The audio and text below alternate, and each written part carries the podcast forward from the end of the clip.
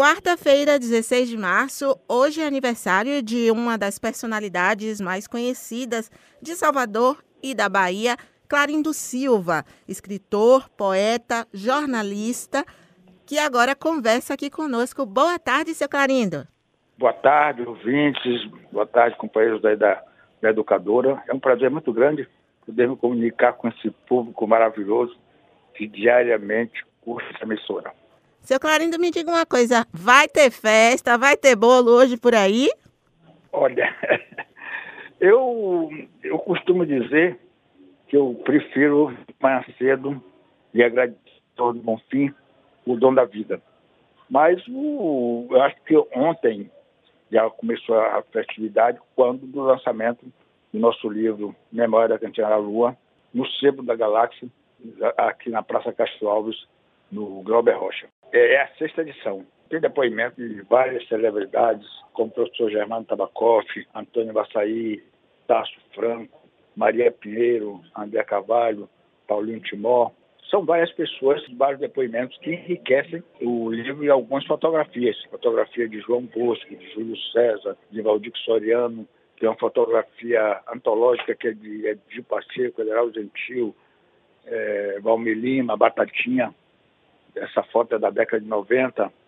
Então, esse livro está na sexta edição e, apesar de só estar em português, ele está em 26 países e com 6 mil exemplares vendidos. No dia 29, nós estamos lançando na Livraria Escariz, no segundo piso do Shopping de Barra, Conversa de Buzu, que é um livro que, eu diria assim, é filho da pandemia e são 50 contos, 50 conversas que eu pude ouvir nos ônibus da cidade, que tem uma coisa que eu gosto muito de fazer. Eu gosto de andar a pé e andar de ônibus, que eu acho que é a melhor maneira você conhecer a geografia física e social da cidade.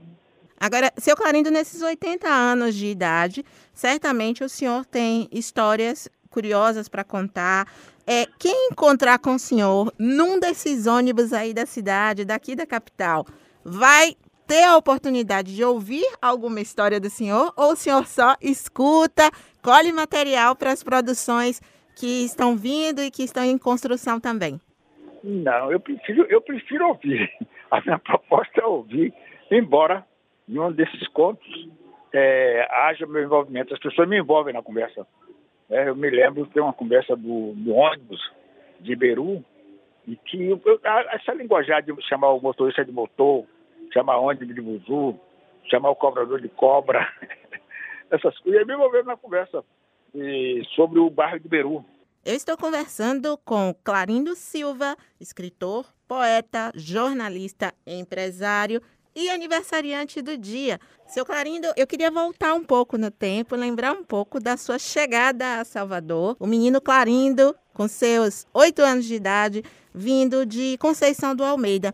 Eu queria que o senhor falasse um pouquinho desse momento da sua vida, quando o senhor chega a Salvador e o que que traz o senhor aqui para a capital.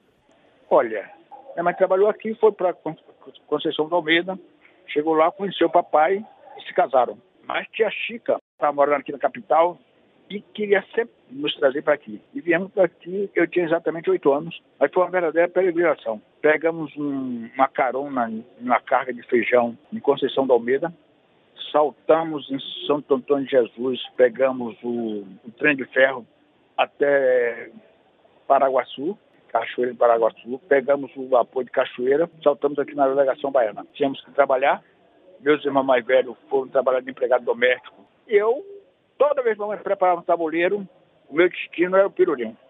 Pirulinho por conta de que eu podia ter um preço, vendia, digamos assim, podia ter um preço melhor, praticar um preço melhor.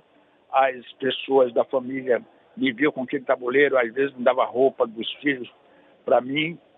E um determinado dia eu parei aqui nessa casa onde eu, onde eu estou hoje, e meu patrão, o seu Walter, perguntou se tinha lá no bairro algum menino que queria trabalhar de empregado doméstico como era um dos meus sonhos, eu digo eu. Eu comecei a trabalhar. Saía do colégio correndo, pegava com o meu patrão, vinha para aqui esse horário do meio-dia, uma hora. Eu parei três anos de estudar, porque queria transformar em realidade, transformei em realidade um sonho de minha mãe. E ela falava sempre, eu, eu haverei de ter uma quitanda. Eu parei de estudar, três anos sem estudar, montei a quitanda dela e voltei a estudar. na escola aqui na rua Rui Barbosa, onde eu tive assim momentos de muitas emoções, porque o colégio tinha 48 alunos, só tinha dois negões, e todo mundo tinha caderno espiral, e eu fazia minhas anotações em papel de embrulho. E no mês de outubro a professora perguntou a todo mundo onde ia fazer exame de admissão. Eu estou fazendo Severino Vieira. Ela onde?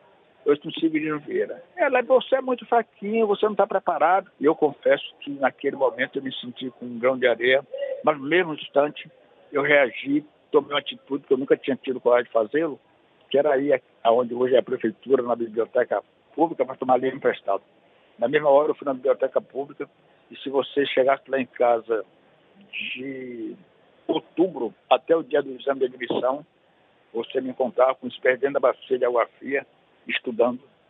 E enfrentei o exame de admissão no Severino Vieira, aonde também lá dentro é, eu me senti discriminado, porque a professora perguntou, perguntou o que é que eu fazia na vida, eu digo, sou empregado doméstico. Ela, aqui você quer ser o quê? Eu disse advogado. Ela é advogado preto? Eu disse, senhora, eu quero ser advogado. Aí eu me lembro como se fosse hoje. Ela pegou, tinha um livro em cima dela, que é uma antologia, ela mandou eu ler até o segundo parágrafo, eu li.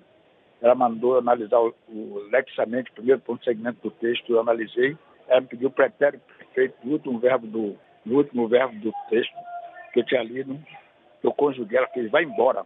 Eu saí verdadeiramente transtornado, achando que disseram que a pessoa é calamidade. E eu, no meu subconsciente, eu não consegui raciocinar e que eu estava preparado para fazer a prova. Então, é, resumindo, quando saiu o resultado, então, eu tive a bênção de ter tirado oito na oral e dez na escrita, que foi um estímulo, um incentivo para que eu fosse o que sou hoje e ousasse ser determinado e, até determinado momento, eu dizer que nasci para quebrar paradigmas. E, e a pandemia mexeu muito, fechou muitos estabelecimentos. Eu, por exemplo, numa retomada gradativa, e que, graças a Deus, consegui é, fazer literatura e comércio.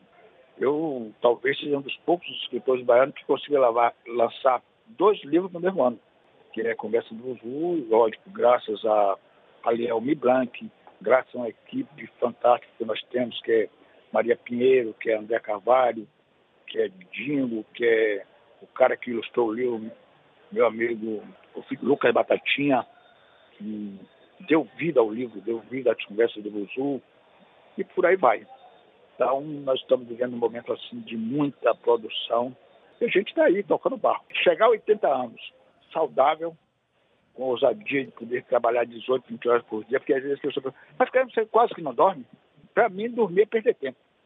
Eu quero estar acordado, até porque, quando eu for para o outro plano, eu vou ter a eternidade para dormir. Então, nesse momento, eu quero aproveitar todas as formas, de todas as maneiras, com literatura, ousar ser remão com esse corpinho de bailarino europeu. Eu conversei com Clarindo Silva, escritor, poeta, jornalista, empresário e aniversariante do dia. Seu Clarindo, muito obrigada pela entrevista. Maravilhoso ouvir o senhor sempre. Eu é que agradeço a vocês essa oportunidade.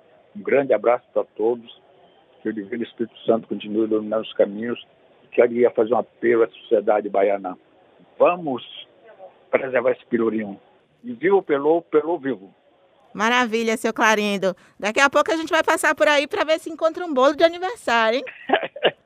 o prazer será meu. Eu digo sempre que esse pelu é um lugar mágico e é importante que nós nos, nós nos apropriemos dele, que o povo que não preserva o passado não vive o presente e jamais poderá construir um grande futuro. Axé. Axé para o senhor também parabéns pela trajetória, por tudo que o senhor construiu até hoje. Obrigado. Suzana Lima para Educador FM.